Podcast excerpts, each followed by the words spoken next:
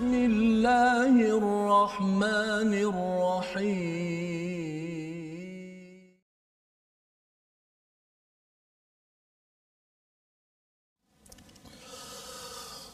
إنا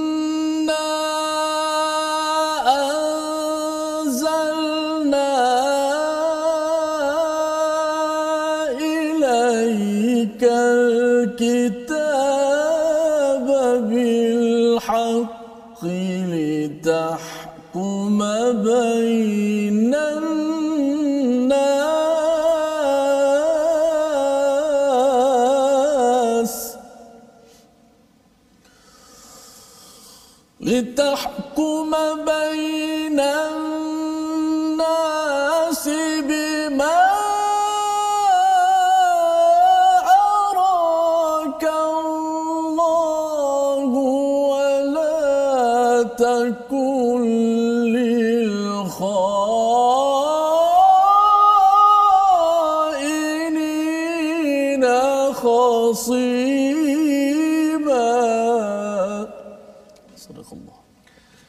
Assalamualaikum warahmatullahi wabarakatuh. Alhamdulillah wassalatu wassalamu ala Rasulillah wa ala alihi wa man wala syada la ilaha illallah syadana Muhammadan abduhu wa rasuluh.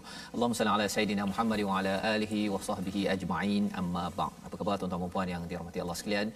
Kita bertemu pada hari ini, kita bersyukur pada Allah Subhanahu wa taala diberikan izin inayah bantuan daripada Allah untuk sama-sama kita berada pada hari ini untuk mengulang kaji halaman 99 5 hingga 99 dan pada hari ini kita bersyukur bertuah bersama dengan Al-Fadil Ustaz Dr. Ahmad Sanusi. Apa khabar Ustaz? Alhamdulillah. Alhamdulillah dan juga Ustaz Tarmizi apa khabar? Alhamdulillah. Alhamdulillah ya kita bersyukur pada hari ini kita ingin meneruskan kajian dan ulang kaji kita ya selepas 5 hari kita mendalami uh, halaman 95, 96, 97, 98, 99 yang memberi pelbagai khabar, memberi berita informasi penting sebagai hidayah ya bukan sekadar khabar cerita tetapi sebagai sumber hidayah agar kita memimpin diri kita dengan panduan daripada surah surah An-Nisa dan pada hari ini kita akan sama-sama tuan-tuan yang berada di atas talian boleh share di Facebook masing-masing untuk kita maklumkan pada kawan yang mungkin bercuti hari ini uh, terlupa ada Quran time boleh berkongsi ustaz ya mendengar pencerahan daripada Dr. Ahmad Sanusi hari ini.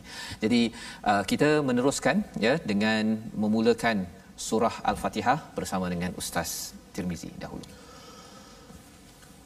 أعوذ بالله من الشيطان الرجيم بسم الله الرحمن الرحيم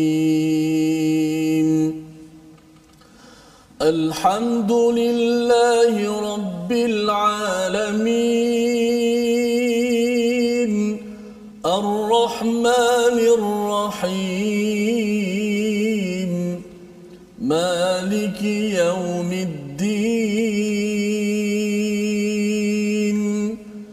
إياك نعبد وإياك نستعين. اهدنا الصراط المستقيم. صراط الذين أنعمت عليهم غير المغضوب عليهم ولا الضالين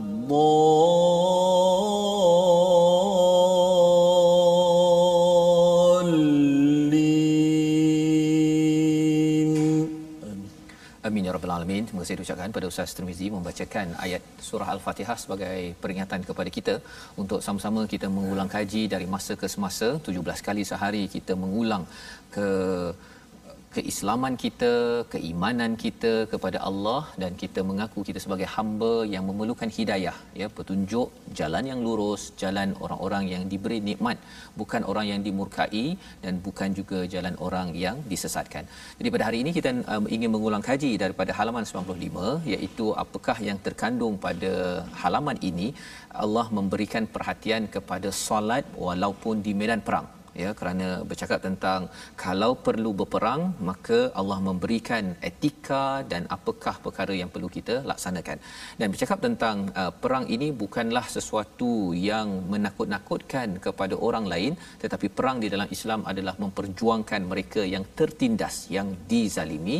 Dan salah satu perkara yang amat sensitif di dalam surah An-Nisa ini berbincang kalau sebelum ini banyak bercerita dalam rumah tetapi juga Allah memberi penekanan tentang di luar rumah tentang kumpulan manusia yang ada penyakit yang digelar sebagai munafik. Jadi dalam surah An-Nisa ini ada dijelaskan pasal munafik yang kita ingin uh, bertanya kepada Dr. Ahmad Sanusi Ustaz ya uh, tentang munafik tentang kafir. Perkataan ini memang sensitif uh, penggunaannya. Uh, adakah golongan ini masih wujud sekarang? Ya golongan munafik ini pasal banyak sangat dalam surah An-Nisa ini.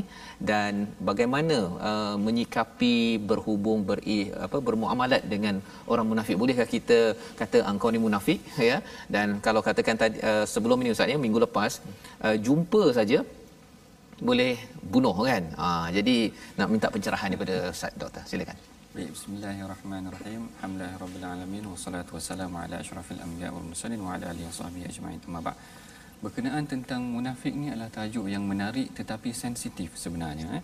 sebab perkara ni memang sangat sensitif dan banyak kali ditegur oleh Allah Taala dalam Quran. Perkataan munafik ni sebenarnya definisi yang terbaik yang seharusnya kita pegang adalah bagaimana yang Allah Taala sendiri persembahkan. Dalam surah Munafiqun Allah Taala kata idza ja'akal munafiquna qalu nashhadu innaka la rasulullah. Maknanya orang munafik ni dia mengaku yang dia beriman kepada Allah Taala tetapi Allah Taala kata wallahu yashhadu innahum wallahu yashhadu innaka la rasuluh wallahu yashhadu innahum lakadzibun. Allah Taala kata Allah Taala menyaksikan kau wahai Muhammad adalah seorang rasul dan orang munafik adalah orang yang mendustakan mendustakan engkau dan mendustakan agama.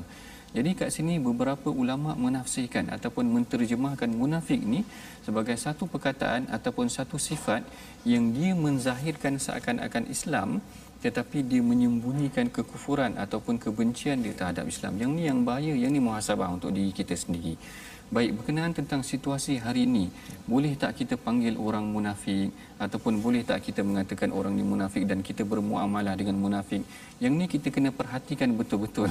Sebab Rasulullah sendiri sangat berhati-hati. berhati-hati. Ha, Rasulullah sendiri bila mana dia, dia bermuamalah ataupun dia berkomunikasi dengan ketua munafik pun sangat berhati-hati. Perhatikan bagaimana Rasulullah bermuamalah dengan Abdullah bin Ubay. Betul. Sehingga ke penghujung hayat dia pun Rasulullah sangat menyantuni orang munafik ni sehingga Umar marah. Maknanya kalau ikutkan Umar, dia tak nak bagi apa-apa kepada Abdullah bin Ubay ni tadi. Tetapi Rasulullah menyantuni mereka. Yang ni kita kena perhatikan betul-betul. Menurut ulama ada dua jenis munafik. Ataupun ada dua jenis nifak. Nifak yang pertama adalah nifak al-i'tiqadi. Iaitu secara i'tiqad dia, dia memusuhi. Ataupun secara, maknanya kita boleh nampak daripada zahir perbuatan dia memusuh, seakan-akan memusuhi Islam. Yang keduanya adalah nifak amali. Nifak amali ni juga yang disebutkan dalam hadis, siapa yang kita dapati ada tiga perkara ni maka dia adalah mempunyai ciri-ciri orang munafik. Tetapi yang paling kita kena perhatikan adalah sebenarnya orang yang nifak dia adalah nifak dari aspek dia beriktikad ataupun seakan-akan dia memusuhi Islam ataupun tindak tanduk dia memusuhi ataupun merugikan Islam. Dalam Quran sebenarnya contoh dia sangat jelas.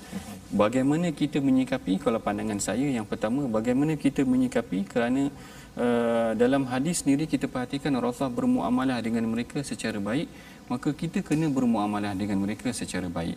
Tetapi sekiranya sekiranya dia membawa kepada tiga sifat yang Rasulullah sebutkan tadi mana bila mana mereka bercakap mereka berbohong bila mana diberikan janji mereka mengkhianati dan yang ketiganya bila mana mereka ni diberikan uh, tanggungjawab dan sebagainya hampir juga yang tadi uh, yang yang seperti tadi itu maknanya mengkhianati ataupun melanggar apa yang kita buat maka yang ni kita kena berhati-hati dan berhukum seperti mana dengan yang Rasulullah hukumkan iaitu berhukum dengan adil.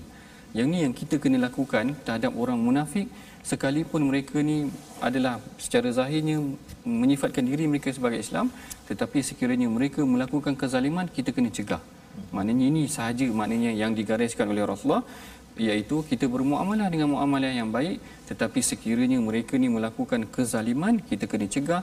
Mereka melakukan pengkhianatan kita kena cegah juga kerana Allah Taala tegur dah lepas tu.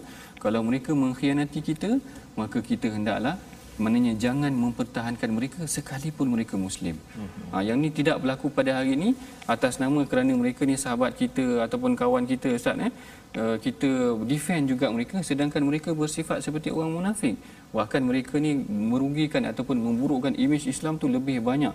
Nanti kita perhatikan juga dalam ayat yang seterusnya bagaimana Allah Taala sifatkan golongan munafik ni seperti pengkhianat. Mm-hmm. Kerana mereka bukan saja mengkhianati diri dia tetapi dia merendahkan ataupun menjadikan imej Islam tu tercela kerana sifat-sifat mereka. Insyaallah itu adalah uh, panduan bagaimana kita ingin mensikapi uh, berinteraksi dengan orang-orang yang uh, ada penyakit ini uh, Ustaz ya uh, berkaitan dengan munafik.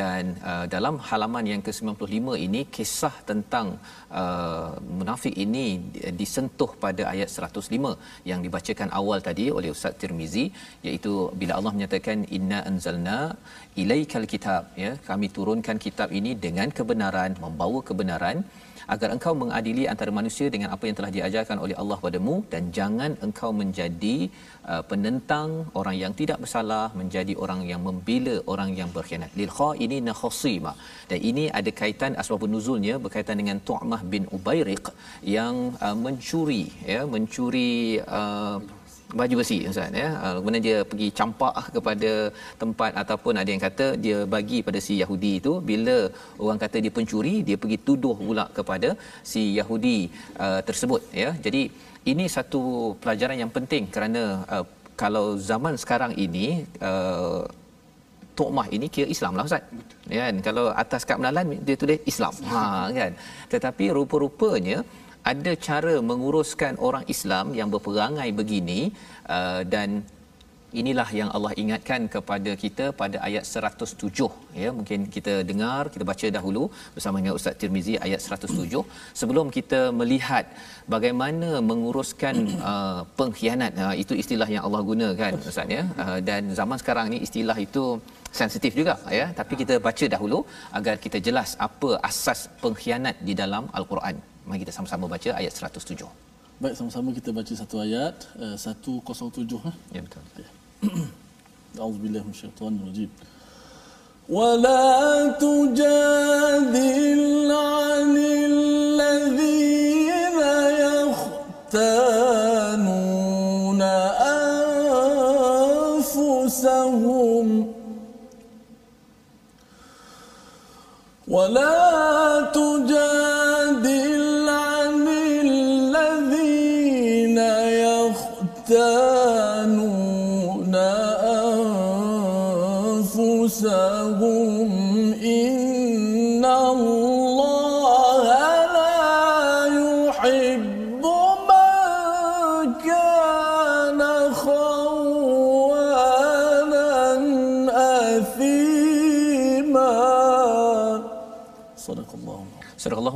ayat 107 ini bermaksud dan janganlah kamu berdebat untuk membela orang-orang yang mengkhianati dirinya sesungguhnya Allah tidak menyukai orang-orang yang selalu melakukan khianat khawanan athima yang bergelumang dengan dosa. Jadi ini sebagai satu peringatan yang besar daripada Allah. Allah tidak suka langsung kepada orang yang khianat, yang bergelumang dengan dosa, malah jangan kita mempertahankan pengkhianat ini. Jadi dalam kisah uh, Tu'mah bin Ubairik kalau ustaz boleh uh, ulangkan semula kisah ini siapa pengkhianat ya dan apa yang dimaksudkan dengan khawanan athima dan macam mana nak menguruskan kalau ia berlaku dalam masyarakat kita sekarang ustaz Baik, ini sebenarnya persoalan yang sangat menarik. Saya uh, recall balik ataupun kita cerita balik tentang kisah Tu'amah bin Ubairik tadi. Beliau adalah berasal daripada Bani Zafar iaitu salah seorang bani ataupun salah satu bani, satu keturunan ataupun satu kaum yang berada di Madinah. Mereka satu satu kaum yang mempunyai urusan juga dengan dengan golongan orang Islam dan bi- macam tu juga dengan golongan orang Yahudi. Satu hari Ubairik, sorry, satu hari uh, Tu'amah dikatakan mencuri mencuri baju besi dan dikatakan dia telah meletakkan baju besi ini di rumah seorang Yahudi sehingga menyebabkan apabila ditanya kepada dia siapa yang mencuri ini dia tak mengaku diri dia bahkan dia menuduh Yahudi itu pula tadi sehingga hampir-hampir menyebabkan Rasulullah walaqad hammat kalau tak silap dalam ayat ni hampir-hampir juga Rasulullah macam bersetuju juga ataupun terpengaruh dengan idea ataupun kata-kata ta'mah ni tadi tetapi Allah Taala turunkan ayat wala tujadil 'anil ladzina yakhtanuna anfusahum. Allah Taala kata jangan kau pertahankan golongan yang mengkhianati diri mereka sendiri. Jadi kat sini perhatikan tuan-tuan ya, yang mana saya kira sangat besar poin di dekat sini, Tu'mah melakukan satu kesalahan yang, yang satu kesalahan yang saya kira agak besar. Ya. Kerana yang pertama dia telah menipu Rasulullah. Dia telah menipu Rasulullah dan kemudian yang keduanya dia memburuk ataupun mencalarkan imej Islam itu sendiri. Jadi Allah Taala sifatkan mereka ni ataupun Tu'mah ni sebagai mengkhianati diri dia sendiri kerana mudarat tu bukan kena kepada orang lain tetapi kena kepada diri dia sendiri kesan daripada khianat yang dia lakukan tu tadi. Kalau tuan-tuan perhatikan para sahabat ni jangankan nak menipu Rasulullah, nak meninggikan suara dengan Rasulullah pun takut sebenarnya kan. Kalau kita baca ayat yang lain yang Allah Taala kata la tarfa'u aswatakum fawqa sautin nabi, seorang lelaki ataupun seorang sahabat nama dia Thabit bin Qais. Satu hari sahabat lain tengok dia duduk menangis. Dia duduk menangis jadi sahabat tanya kenapa engkau menangis wahai Thabit? Jadi Thabit kata aku takut ayat ni turun ke atas aku kerana suara dia agak tinggi sikit berbanding sahabat yang lain. Kan kadang ada di kalangan kita kalau sembang suara dia suara dia semangat sikit sembang macam tu kan. Jadi Thabit bimbang kalau-kalau ayat ni turun kat dia kerana meninggikan suara ataupun suara dia tinggi sikit kat Rasulullah.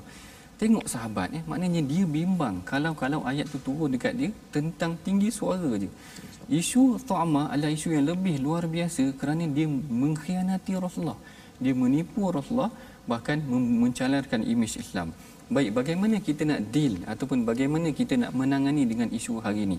Isu hari ini hati-hati tuan-tuan eh. Saya bila Ustaz Fazrul sebutkan tadi tentang orang yang bersifat sebagai orang Islam tetapi dia memfitnah pula non-muslim supaya orang membenci non-muslim sebenarnya perkara sebegini adalah tidak disukai oleh Rasulullah juga.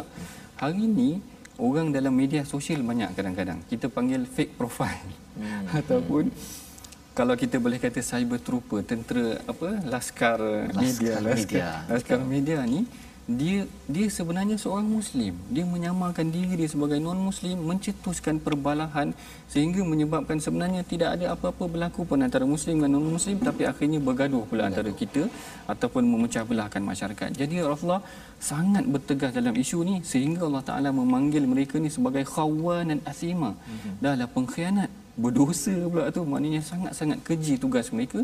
Hati-hati dengan fitnah yang berlaku hari ini. Mhm. hati-hati dengan fitnah yang berlaku hari ini. Mereka kalau saya boleh sifatkan sebagai cyber trooper ni menyamar sebagai non muslim menyebabkan pergaduhan antara muslim dengan non muslim adalah satu perbuatan yang sangat ditegah dalam Islam.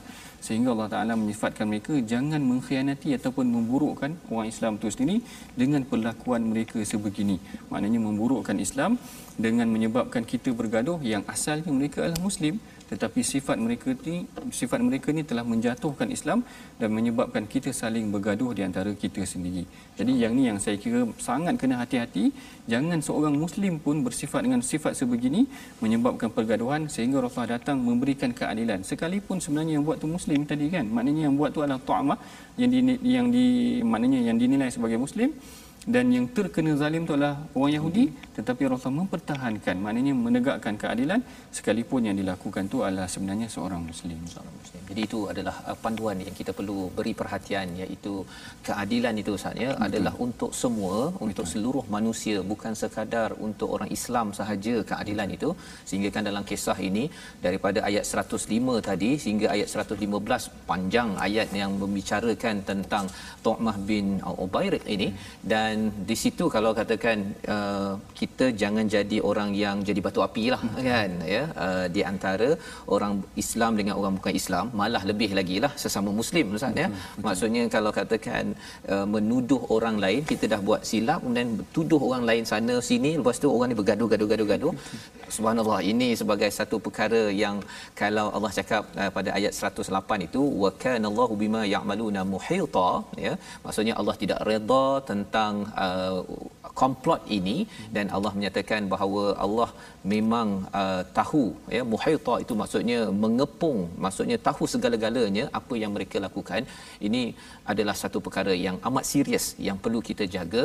Kalau orang bercakap tentang isu integriti ustaz ya, ya. integriti maksudnya kalau dia buat kerja ke ambil rasuah ke apa sebagainya. Tapi ini integriti tahap tinggi ni. Betul. pasal dia melaga-lagakan orang. Yang ini tak tahu patut diuruskan oleh ini bukan SPRM saja ni kan? Ini lebih tinggi daripada situ. Pasal tak nampak kadang-kadang ya. Kalau yang ambil rasuah nampak ambil duit tapi ini adalah untuk melaga-lagakan sesama sendiri dan akhirnya bertengkar bagi sebuah organisasi negeri ataupun negara.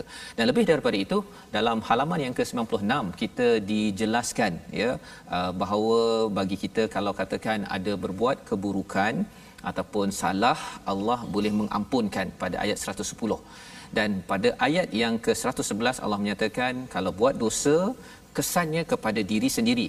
Ya jadi ini perkara yang perlu kita sedar eh, dan disambung pada ayat 112 iaitu berkaitan dengan khati'ah dan juga ithma ha, pasal bila ada banyak perkataan athima ithm dan juga khati'ah ini kita nak tahu apa beza di antara dua perkataan ini cuma kita baca dahulu ayat 112 sebelum kita mendengar penjelasan daripada Dr Ahmad Sanusi berkaitan dengan istilah ini agar kita dapat berjaga-jaga dalam hidup kita silakan Ustaz Tirmizi terima kasih kepada Ustaz Fazrul, eh, Dr. Sanusi, eh, perbincangan yang cukup uh, besarlah pada hari ini. Mana uh, nak, kita nak menentukan orang munafik itu bukan satu benda yang mudah Ustaz. Eh? Mudah-mudahan ciri-ciri yang Allah sebut ni tidak ada pada diri kita, kita muhasabah dan kita kena berhati-hati kalau orang ada ciri-ciri macam tu. Eh, kita berhati-hatilah mudah-mudahan sebab dia orang ni bermuka-muka Ustaz eh? Macam menyamar tadi kan. Depan Rasulullah lain mukanya, belakang Rasulullah lain pula mukanya. Dia ada sandiwara lakonan tu bahaya. Baik, 112 kita baca Auzubillahi rajim. ومن يكسب خطيئة أو إثما ثم يرم به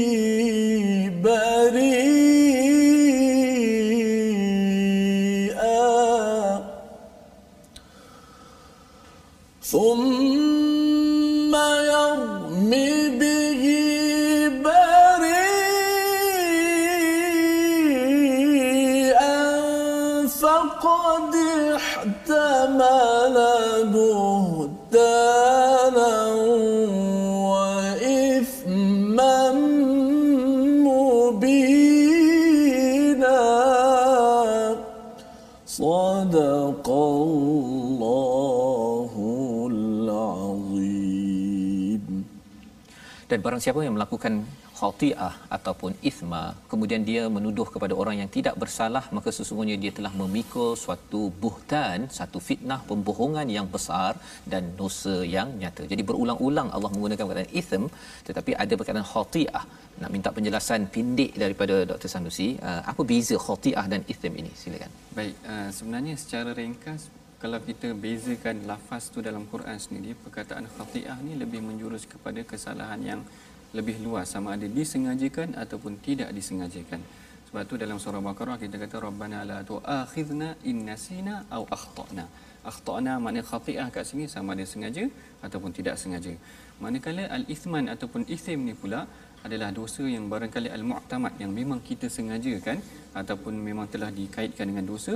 Yang ni kalau kita tengok Allah Taala kata dalam surah An-Nisa yang sebelum ni, "Wa may yusyrik billahi faqad iftara ithman mubina." Yang mana dia telah melakukan satu dosa yang besar. Jadi kat sini tengok perhatikan Allah Taala susun, mula-mula khati'ah ni adalah semua jenis dosa sama ada dosa sengaja ataupun dosa tidak sengaja lalu Allah Taala perincikan lagi dosa yang kamu sengajakan tu lagi teruk. Maknanya dah lah sengaja kemudian tuduh orang lain pula buat. masya-Allah Jadi ini adalah satu di hujung itu wa ithma mubina. Ini memang dosa melampau lah ini lah, eh. jelas betul ini. Betul. dahlah berdosa kemudian dituduh orang lain lagi lagilah berdosanya. Jadi ini adalah peringatan yang kita perlu ambil perhatian ya. Kalau kita tersilap kita minta ampun cepat-cepat dan jangan kita mengkambing hitamkan orang lain. Kerana itu adalah sifat golongan munafik yang dijelaskan dalam halaman 95 96 ini. Kita berhenti sebentar. Kita uh, sebelum kita berhenti ini kita nak ada satu pengumuman ustaz ya tentang uh, satu uh, sumbangan ataupun yayasan angkatan tentera Malaysia. Mari sama-sama kita perhatikan iaitu satu usaha untuk kita menyokong kepada uh, pahlawan-pahlawan yang pernah berjasa di bumi Malaysia ini. Uh, mereka mungkin kepayahan sekarang kesulitan tuan-tuan boleh menyumbang bersama di atas talian tersebut. Jadi insyaallah moga-moga dengan kita membantu kepada orang-orang yang memperjuangkan keamanan kita juga adalah pejuang keamanan dalam konteks kita sendiri dan tidak terlibat dijauhkan daripada sifat-sifat orang-orang yang nifaq. Naudzubillah min zalik. Jadi kita bersambung sebentar lagi. Kita berehat by Quran time baca faham aman insya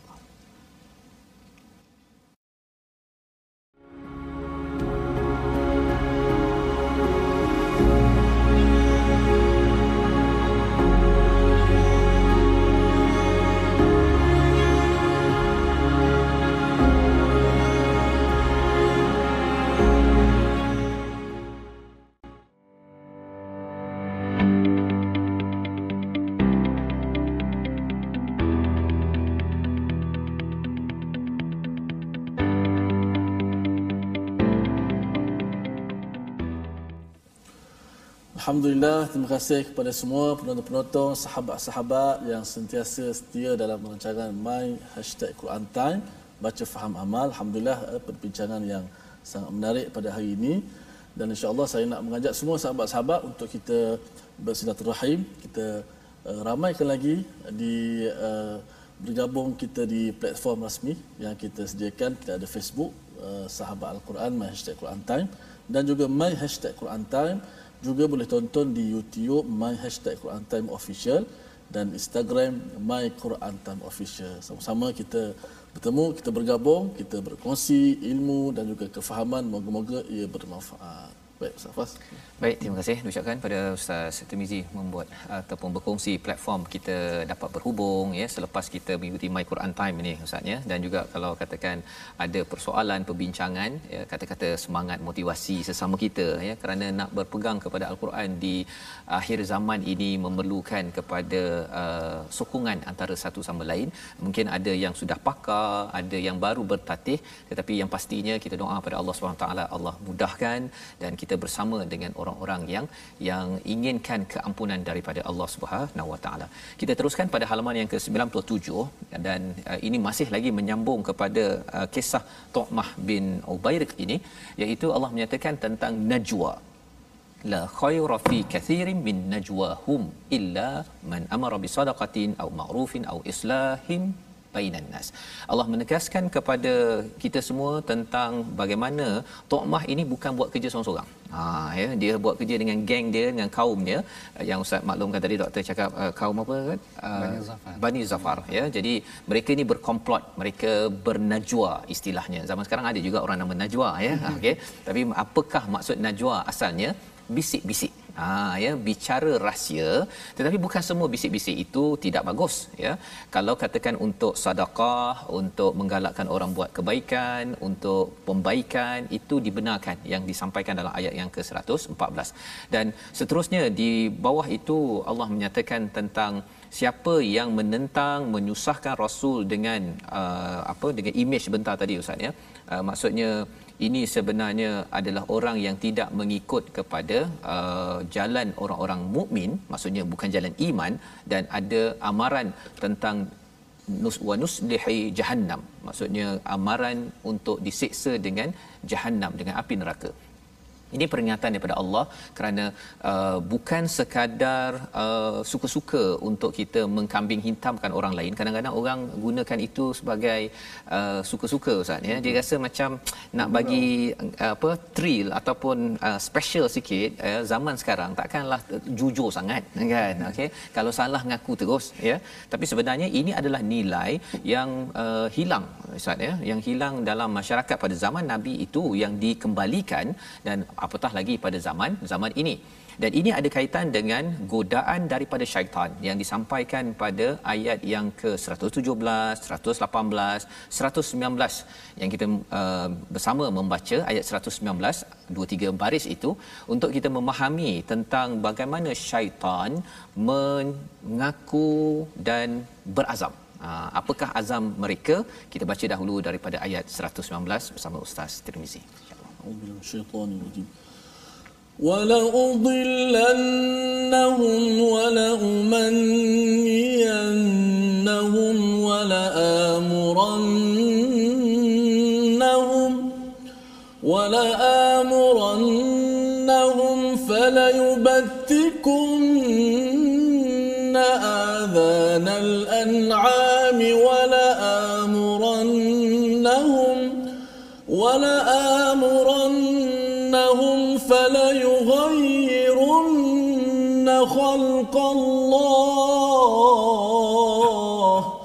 ومن يتخذ الشيطان وليا من دون الله فقد خسر خسرانا مبينا.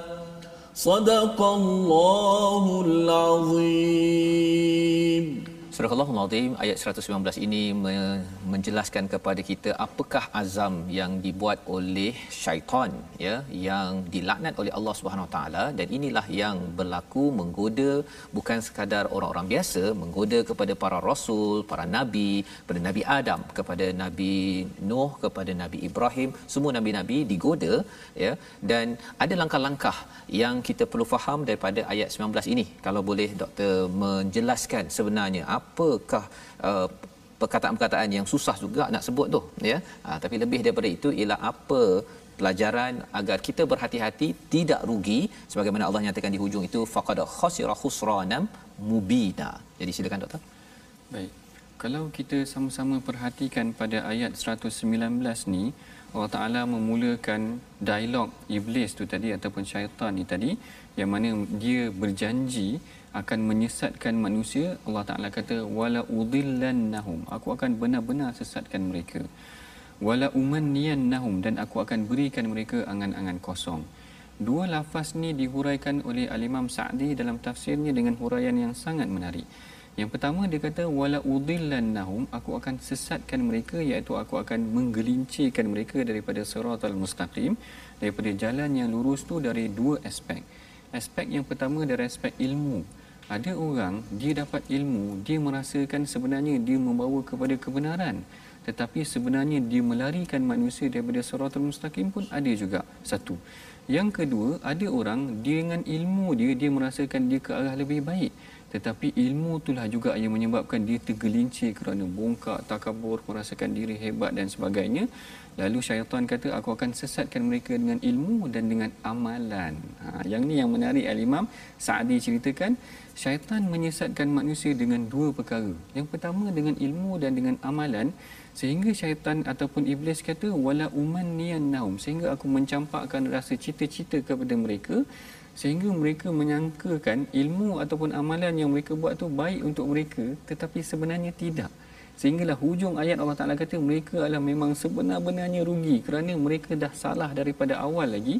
Mereka menyangkakan mereka berbuat baik tetapi sebenarnya mereka membuat sesuatu perkara yang sebenarnya yang ini yang lebih utama lagi. Mereka menyangkakan mereka buat baik tetapi syaitan telah melakukan pen, apa uh, pemalsuan terhadap mereka. Kalau kita tengok situasi hari ini, orang menyangkakan yang sesat tu dengan sesat yang jelas, maknanya ajaran sesat dan sebagainya.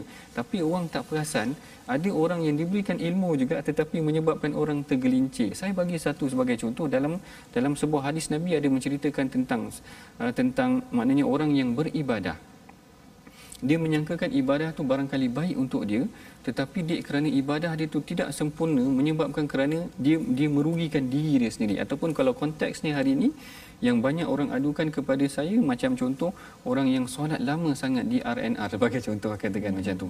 Walaupun kita tengok kesalahan tu simple iaitu dia solat lama lepas habis solat dia dia baca doa panjang-panjang. Tetapi orang yang menunggu tu maknanya menunggu lama mereka tak menyangkakan benda ni satu kesesatan pun.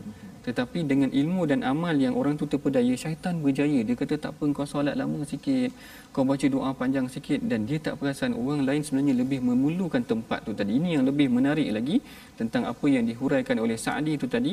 Bukan sahaja syaitan ataupun iblis menyesatkan manusia dengan kesesatan yang sangat jelas. Kesesatan yang jangan sangat jelas ni mana mensyirikkan Allah Taala mengubah kejadian Allah Taala memberikan segala mengubah atau mengubah agama Allah.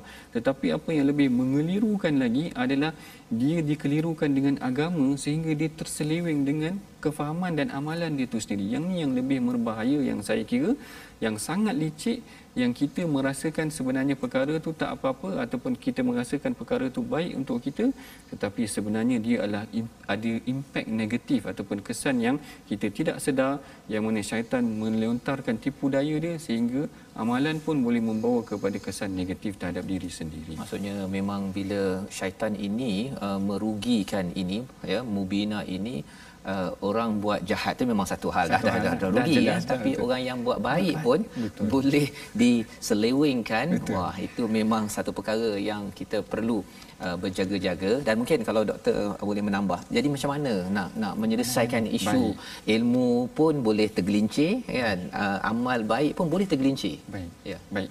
Saya bagi satu cadangan yang pertama yang paling asas sebenarnya ilmu tu sendiri. Ilmu, ilmu tu sendiri iaitu ilmu yang akan membimbing kita kalau dia tahu sebenarnya solat yang ataupun perkara zikir yang dia buat kat RNR tu hanyalah sekadar uh, perkara sunat jadi dia akan mendahulukan yang wajib dahulu wajib. dia mengutamakan orang lain dahulu. Itu yang pertama.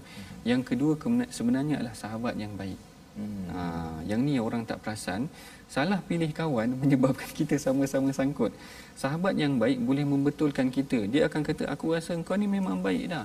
Tetapi kadang-kadang kau tak perasan sifat kau yang membuatkan begini merasakan seolah seolah-olah benda ni betul. Tetapi dia tak perasan sebenarnya benda tu tak betul. Jadi kawan dia tolong betulkan. Dia kata kau tak payah baca lama-lama pun tak apa.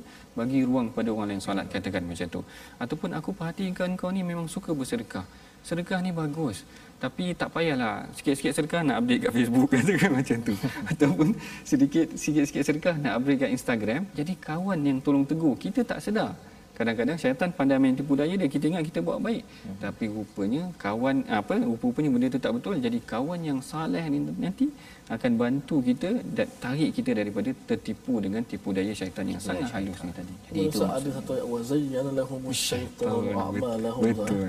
Maknanya Hasan nampak fizikal tu cantik amalan tu. Betul. Rupanya dia di belakang satu. syaitan boleh me, me, apa, men, mencorakkan atau menghiaskan amalan tu Ya. nampak macam baik rupanya efek dia tak elok tak elok. Jadi maksudnya ilmu perlu diambil dengan ilmu yang betul, betul. ya dan yang keduanya bersahabat ya. Pasal kadang-kadang kita tak nampak apa yang betul itu kita rasa dah betul dah ya. Uh, apatah lagi bila syaitan dah hiaskan lagi. Betul. tapi bila ada sahabat yang jujur yang yang sabar ya. Kalau dalam surah al-kahfi itu saatnya bercakap tentang wasbir kena bersahabat dengan uh, bersabar dengan sahabat-sahabat yang beribadah yang menyeru kepada Allah. Jangan tertipu dengan uh, kehidupan ataupun uh, apa gemerlapan dunia ya. Uh, dan ini adalah panduan yang uh, perlu kita laksanakan moga-moga sahabat al-Quran kita bersama ni ustaz ya dan juga sahabat al-Quran yang di seluruh Ustaz, Ustaz, saya Ya. jelas sikit. Ya, Saya, saya teringat satu cerita. Guru saya cerita. Kita nampak Raudah tu kawasan yang begitu hebat. Sungguh. Okay, tiba-tiba kita dah masuk Raudah.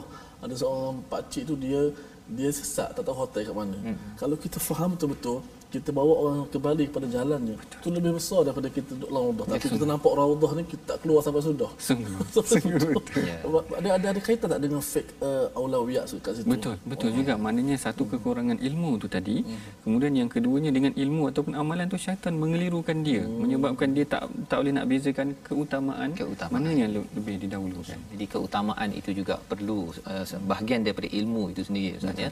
Memerlukan kita bila dalam al-Quran menyeru kita untuk berfikir, maksudnya uh, memanglah dalam sesuatu perkara tu dah baik dah. Ya tetapi kena banding-bandingkan, kena buat penilaian gunakan akal yang terbaik yang Allah kurniakan. Dan itu memerlukan hidayah jugalah Ustaz ya. Bila kita selalu mohon daripada Allah ihdinas siratal mustaqim, mohon moga-moga Allah pimpin ya kepada kebenaran dan sudah tentunya hidayah ini bukan sekadar begitu sahaja kita mohon tapi kita kena cari juga ustaz ya. Kita dengar Quran kita baca Quran kita mencari bila cari itu insya-Allah kalau kita bersungguh-sungguh lanahdiyannahum subulana pasti Allah akan buka ruang hidayah itu dan Allah bers- bersama dengan orang-orang yang yang cemerlang muhsinin. Jadi uh, kita nak meneruskan uh, pengajian kita ulang kaji kita pada halaman yang ke-98 pada 98 Allah memberi uh, khabar tawaran kepada orang yang beriman dan beramal soleh ya yang bukan sekadar amani bukan berangan-angan kosong tetapi berusaha. Itu yang disampaikan pada uh, setengah muka surat yang per, uh, 98 dan di bahagian yang kedua itu uh, bercerita tentang kuasa Allah dan disambung tentang wayastaftunaka fin nisa mereka bertanya tentang nisa tentang wanita. Ha, jadi memang surah ni pun surah nisa. Hmm. Di awal dah cerita pasal nisa, pada ayat 127 ini cerita lagi pasal nisa ni. Mengapa dia berulang ni ustaz? Kalau boleh ustaz kongsikan sikit di sini. Baik. Um, yang ni pada pandangan saya sebenarnya para ulama berbeza juga pandangan kenapa diulang balik kalau ikutkan dalam surah An-Nisa pada awalnya dah ada dah. diceritakan dah tentang isu anak yatim Anak ataupun yatim. tentang anak yang dianiaya ni tadi. Kemudian yang kali yang kedua ni dihuraikan lagi kenapa Allah Taala persembahkan lagi ataupun kenapa disusun uh, penghuraian ataupun tentang perbahasan tentang an-nisa ni tadi ataupun hak-hak perempuan ni tadi diulang balik. Baik kalau kita tengok dalam tafsir sebenarnya para ulama sendiri berbeza pandangan tentang perbahasan tentang perkara ini ataupun urusan ni tadi.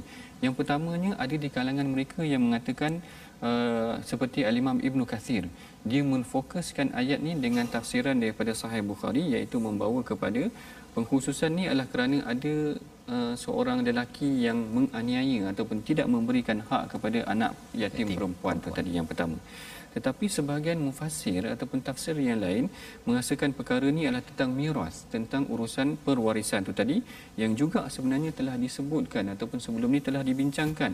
Seakan-akannya perbincangan tentang perkara ini berkait juga dengan tipu daya syaitan yang sebelum itu tadi. Hmm. Manusia sebenarnya kalau kita perhatikan betul-betul syaitan ni memainkan tipu daya dia banyak. Tadi kalau kita dah cerita orang yang kufur syirik kepada Allah Taala, syaitan punya peranan juga. Kemudian dah cerita tentang munafik, syaitan punya peranan juga. Kemudian dalam urusan rumah tangga, tadi urusan-urusan tentang kemanusiaan. Mm-hmm. Yang ni urusan dalam rumah sendiri, domestik punya isu, isu-isu yeah. dalaman, isu tentang harta sendiri, isu tentang anak sendiri, isu tentang wanita sendiri pun kadang-kadang manusia terpedaya dengannya lalu Allah Taala ulangkan kembali lalu Allah Taala kata perhatikan golongan ini ataupun perhatikan manusia ataupun golongan yang di, dikategorikan sebagai golongan yang lemah ni inilah kadang-kadang manusia yang banyak memberikan kezaliman ataupun tipu daya tertipu dengan urusan mereka ni tadi. Banyak sangat tipu daya yang ke, kalau kita boleh perhatikan daripada sini tetapi Allah Taala tutup ataupun Allah Taala cadangkan ke apa perbincangan dia di sini dengan membawakan tentang urusan-urusan yang kat sini kalau ikutkan banyak diceritakan selain daripada tentang urusan wanita mm-hmm. yang kat bawah tu ada mustadafin golongan yang lemah mm-hmm. kemudian ada juga tentang golongan anak yatim semua ni hendaklah ditangani ataupun diuruskan dengan bilqis dengan adil tu tadi Jangan sampai kita tertipu dengan urusan ataupun tertipu dengan tipu daya syaitan. Jangan sampai kita terpedaya juga dengan urusan orang-orang munafik yang seolah-olah memberikan contoh yang baik tetapi sebenarnya mereka berniat yang tak baik. Lalu macam tu juga urusan kita dalam rumah tangga kita, maka kita kena tanganinya dengan baik. Isu wanita ni sebenarnya banyak tuan-tuan. Kalau kita perhatikan atau isu rumah tangga ni kalau dalam Quran Allah Taala tegur banyak sebenarnya banyak. termasuk urusan Rasulullah dengan isteri dia sendiri Allah Taala bagi juga contoh nak menunjukkan sebenarnya urusan dalam perkara rumah tangga dan kewanitaan ni mesti ditangani dengan sebaiknya dan adilnya supaya jangan sampai kita tidak berlaku adil dan dipertanggungjawabkan kita nanti di akhirat kelak. Masya-Allah. Jadi ini uh, adalah isi daripada bahagian kedua halaman 98 ni uh, doktor ya. Maksudnya di peringkat awal bercerita tentang manusia daripada satu nafsu wahidah, kemudian bercerita tentang wanita, pasal anak yatim, tentang miras kemudian bercerita pasal masyarakat Betul. kembali balik semula ya uh, kepada uh, domestic issue domestic ya. issue. dan memang pun dalam halaman yang ke-99 pasal uh, nusyus. Ha uh, kan? Nusyus biasanya orang cakap untuk isteri kan? Tapi uh, nusyus untuk suami pun ada katanya ya. Katanya kalau kita baca dahulu daripada ayat 128 jom ustaz Tirmizi أعوذ بالله من الشيطان الرجيم. وإن امرأة خافت من بعلها نشوزا أو إعراضا فلا جناح عليهما فلا جناح عليهما أن يصلحا بينهما صلحا والصلح خير وأحضرت الأنفس الشح وإن تحسنوا وتتقوا واتقوا فإن الله كان بما تعملون خبيرا صدق الله Surah Al-Azim ayat 128 dan jika seorang perempuan bimbang suaminya akan nusyus atau tidak melayaninya maka kedua-dua dapat mengadakan perdamaian yang sebenarnya dan perdamaian itu lebih baik walaupun manusia sememangnya mempunyai tabiat asyuh yang kedekut dan jika kamu memperbaiki pergaulan dengan isteri dan memelihara dirimu daripada nusyus dan melakukan kezaliman maka sesungguhnya Allah Maha teliti terhadap apa yang kamu lakukan. Kalau tuan-tuan di rumah perasan sebenarnya banyak ayat-ayat ini berkaitan dengan uh, isu masyarakat isu di rumah kalau di dalam ayat 128 ini di hujung-hujung itu banyak dipasakkan dengan ketauhidan kepada Allah dengan nama-nama Allah. Fa innallaha kana bima ta'maluna khabira. Tapi apakah isu yang ada di sini uh, apa maksud uh, nusyus uh, suami dan juga apa maksud syuh? Uh, sekalilah kita bagi pada doktor untuk menjelaskan bersama. Silakan doktor. Baik. Baik yang ini satu persoalan yang menarik juga. Bukan sahaja sebenarnya wanita yang dikatakan boleh nusyus ataupun berlaku tidak baik dalam rumah tangga tetapi sebenarnya lelaki pun begitu juga. Lelaki pun begitu juga sehingga ayat ni diturunkan eh, sehingga ayat ni diturunkan. Kalau kita buka tafsir sebagai contoh tafsir al-Imam Ibn Kathir ada yang menceritakan tentang bagaimana antara rumah tangga Rasulullah dengan Saudah. Dengan Saudah yang kalau tak silap saya yang bimbang akan akan sekiranya Rasulullah ada terfikir untuk tidak duduk dengan dia lagi lalu dia tawarkan penyelesaian ataupun suluh ni tadi iaitu perdamaian yang mana win-win situation yang kita panggil win-win situation.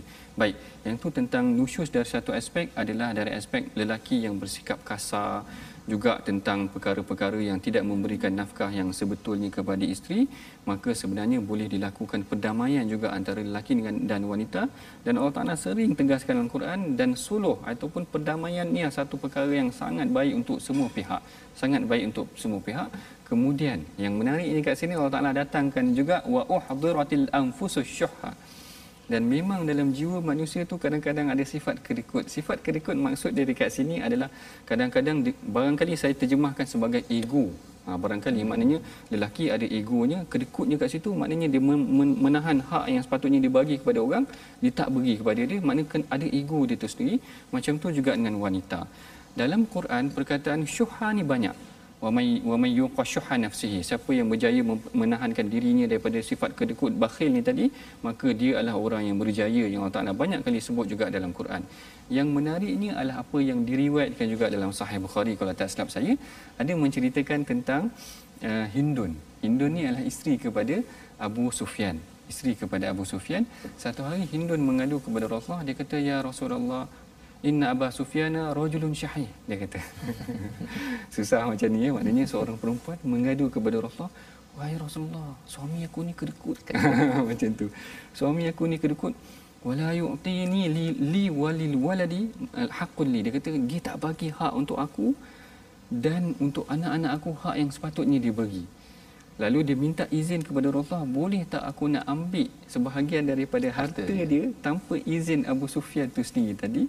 Lalu sebenarnya Rasulullah berkata khuzi uh, khuzi laki saya nak sebut pun takut juga mana kat sini. Ambillah maknanya ambillah harta suami kamu tadi bima'rufin tapi dengan ma'ruf ni tadi maksudnya dengan sama ada jalan yang baik ataupun dengan cukup sahaja. Ikut adat lah ikut adatnya. Ha, ha, maknanya tak boleh pula si isteri ambil kad kredit suami oh, kemudian dia, dia beli kereta. Tak mana tak boleh juga macam tu. Maknanya hak tu mesti diambil dengan betul juga. Nanti kan jadi nusyus dalam bab lain pula jadi kat sini syuh dekat sini adalah yang menahan hak daripada sebetulnya manusia memang ada diberikan sifat kerikut sedikit kadang-kadang tak diberikan hak kepada orang lain. Jadi dalam urusan ni sama-sama kena saling mengalah. Suami kena mengalah isteri pun kena mengalah juga tadi jadi kita tengok dah tadi dalam hadis yang mana kalau ada jalan penyelesaian yang yang boleh menyelesaikan isu rumah tangga tu tadi maka Rasulullah berikan jalan keluar. Macam contoh kes Hindun tu tadi isteri kepada Abu Sufyan tu tadi dia mempunyai masalah dengan suaminya maka Rasulullah bagi jalan keluar. Boleh ambil sikit jangan macam tu macam tu. Kemudian macam tu juga macam kes khaulah katakan. Ada masalah sikit mungkin dengan suami lalu Rasulullah ataupun Allah Taala sendiri bagi jalan penyelesaian yang mana kerana setiap manusia ni ada jiwanya mungkin Allah Taala ada ada manusia maknanya secara fitrahnya ada hak yang kena diberikan.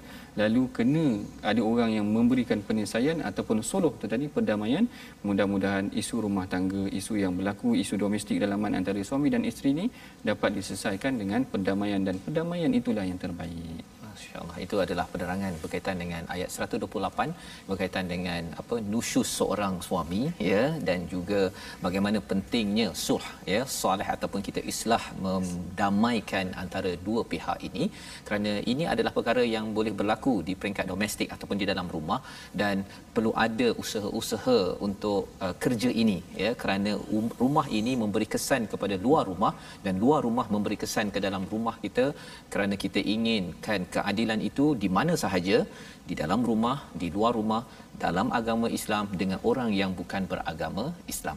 Inilah pelajaran ulang kaji kita daripada halaman 95 hingga 99. Diharapkan tuan-tuan dapat perhatian, dapat ilmu hidayah yang mohon pada Allah agar Allah pimpin, agar islah berlaku di mana-mana, keadilan berlaku di mana-mana. Qist adil dan berhati-hati jangan tidak adil berada di mana-mana. Mari sama-sama kita doa pada Allah Subhanahu taala dipimpin oleh Ustaz Dr. Ahmad Sanusi. Silakan Ustaz. أعوذ بالله من الشيطان الرجيم بسم الله الرحمن الرحيم الحمد لله رب العالمين والصلاة والسلام على أشرف الأنبياء والمرسلين وعلى آله وصحبه أجمعين اللهم صل على محمد وعلى آل محمد اللهم اغفر لنا ولوالدينا وارحمهم كما ربونا صغارا ربنا فاغفر لنا ذنوبنا وكفر عنا سيئاتنا وتوفنا مع الأبرار. ربنا هب لنا من أزواجنا وذرياتنا قرة أعين واجعلنا للمتقين إماما. رب اجعلنا مقيم الصلاة ومن ذريتنا ربنا وتقبل دعاء. ربنا اصرف عنا عذاب جهنم إن عذابها كان غراما. ربنا آتنا في الدنيا حسنة وفي الآخرة حسنة وقنا عذاب النار. wa sallallahu ala sayyidina Muhammadin wa ala alihi wa sahbihi wa baraka wa sallam subhana rabbika Rabbil 'Azza, Amma yasifun, wa salamun wabarakatuh. Subhanallah, Rabbil 'Azza, Rabbil 'Azza, Amin ya rabbal alamin. Terima kasih diucapkan kepada Ustaz Dr. Ahmad Sanusi sudi bersama pada hari ini untuk ulang kaji kita. Kita amat uh, bertuah tuan-tuan yang berada di rumah. Kita bersyukur uh, dan terima kasih diucapkan juga kepada uh, tuan-tuan yang berada bersama. Kita ingin memastikan bahawa al-Quran ini menjadi menjadi penyuluh kepada diri kita, masyarakat kita, keluarga kita jauh daripada nifak, jauh daripada uh, masalah-masalah domestik yang tidak diselesaikan menggunakan hidayah. Inilah kempen kesedaran dalam wakaf untuk ummah, satu platform tuan-tuan boleh menyumbang di nombor akaun yang tertera untuk kita membanyakkan lagi program-program kesedaran al-Quran kerana kita yakin bahawa hanya al-Quran sahaja sebagai hablullah, sebagai tali Allah yang dapat menyelamatkan kita di sini dan juga sampai di akhirat sana. Insya-Allah kita bertemu lagi pada jam 5 petang pada jam 11 malam hari ini pada jam 11 bukan 10 dan pada 6 pagi esok ulangan. Dan insyaallah program ini yang terus dibawakan oleh Mofaz kita doakan bersama keadilan berada di mana-mana. Bertemu lagi My Quran Time baca faham aman insyaallah